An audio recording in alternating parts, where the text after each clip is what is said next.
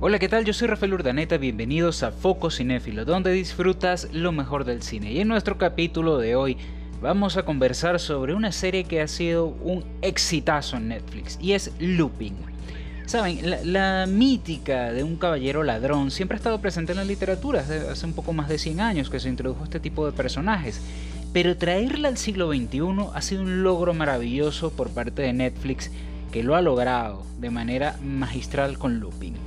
En esta serie conocemos a Sandy Diop, interpretado por Omar Sy, que, quien es un ladrón muy hábil que se inspira en Arsène Lupin, el caballero ladrón creado por Maurice Leblanc en el periodo de los años 20 que conocemos como la Belle Époque, y que al igual que Lupin, Hassan ejecuta sus trabajos con astucia, algo de humor y evitando la violencia.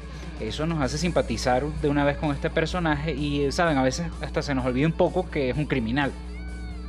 En la trama de Lupin, nos cuenta cómo Hassan decide resolver un crimen de hace 25 años que le costó la vida a su padre y que en este proceso se ve sumergido en una red de corrupción que toca las más altas esferas de Francia, por lo que este ladrón tendrá que ejecutar sus trabajos con maña y astucia como nunca lo ha hecho.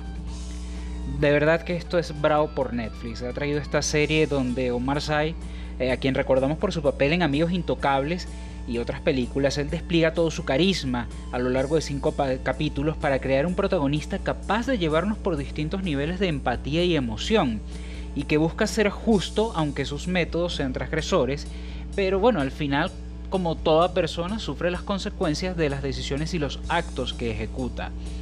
Lupin es una serie astuta y sencilla, pero exquisita de ver. Cinco capítulos de poco menos de una hora, que nos emociona y nos deja con ganas de una nueva temporada que por cierto ya está confirmada. De verdad que hacía falta un producto de este tipo para reconectarnos con este personaje, Arsène Lupin, que es tan popular como el propio Sherlock Holmes.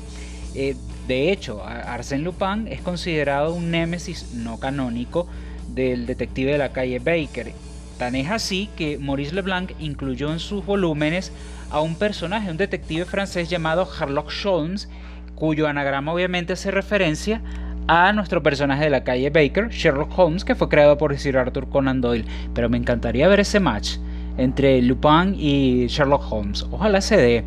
Yo definitivamente ya estoy queriendo comprar los libros de Lupin de Maurice Leblanc y este es el aporte principal de la serie, que nos lleva de la televisión a leer y a conocer más de estos personajes de la literatura universal. Chapeau Netflix, chapeau Omar Sy, es decir, me quito el sombrero por Lupin. Vayan a verla que ya está disponible en Netflix.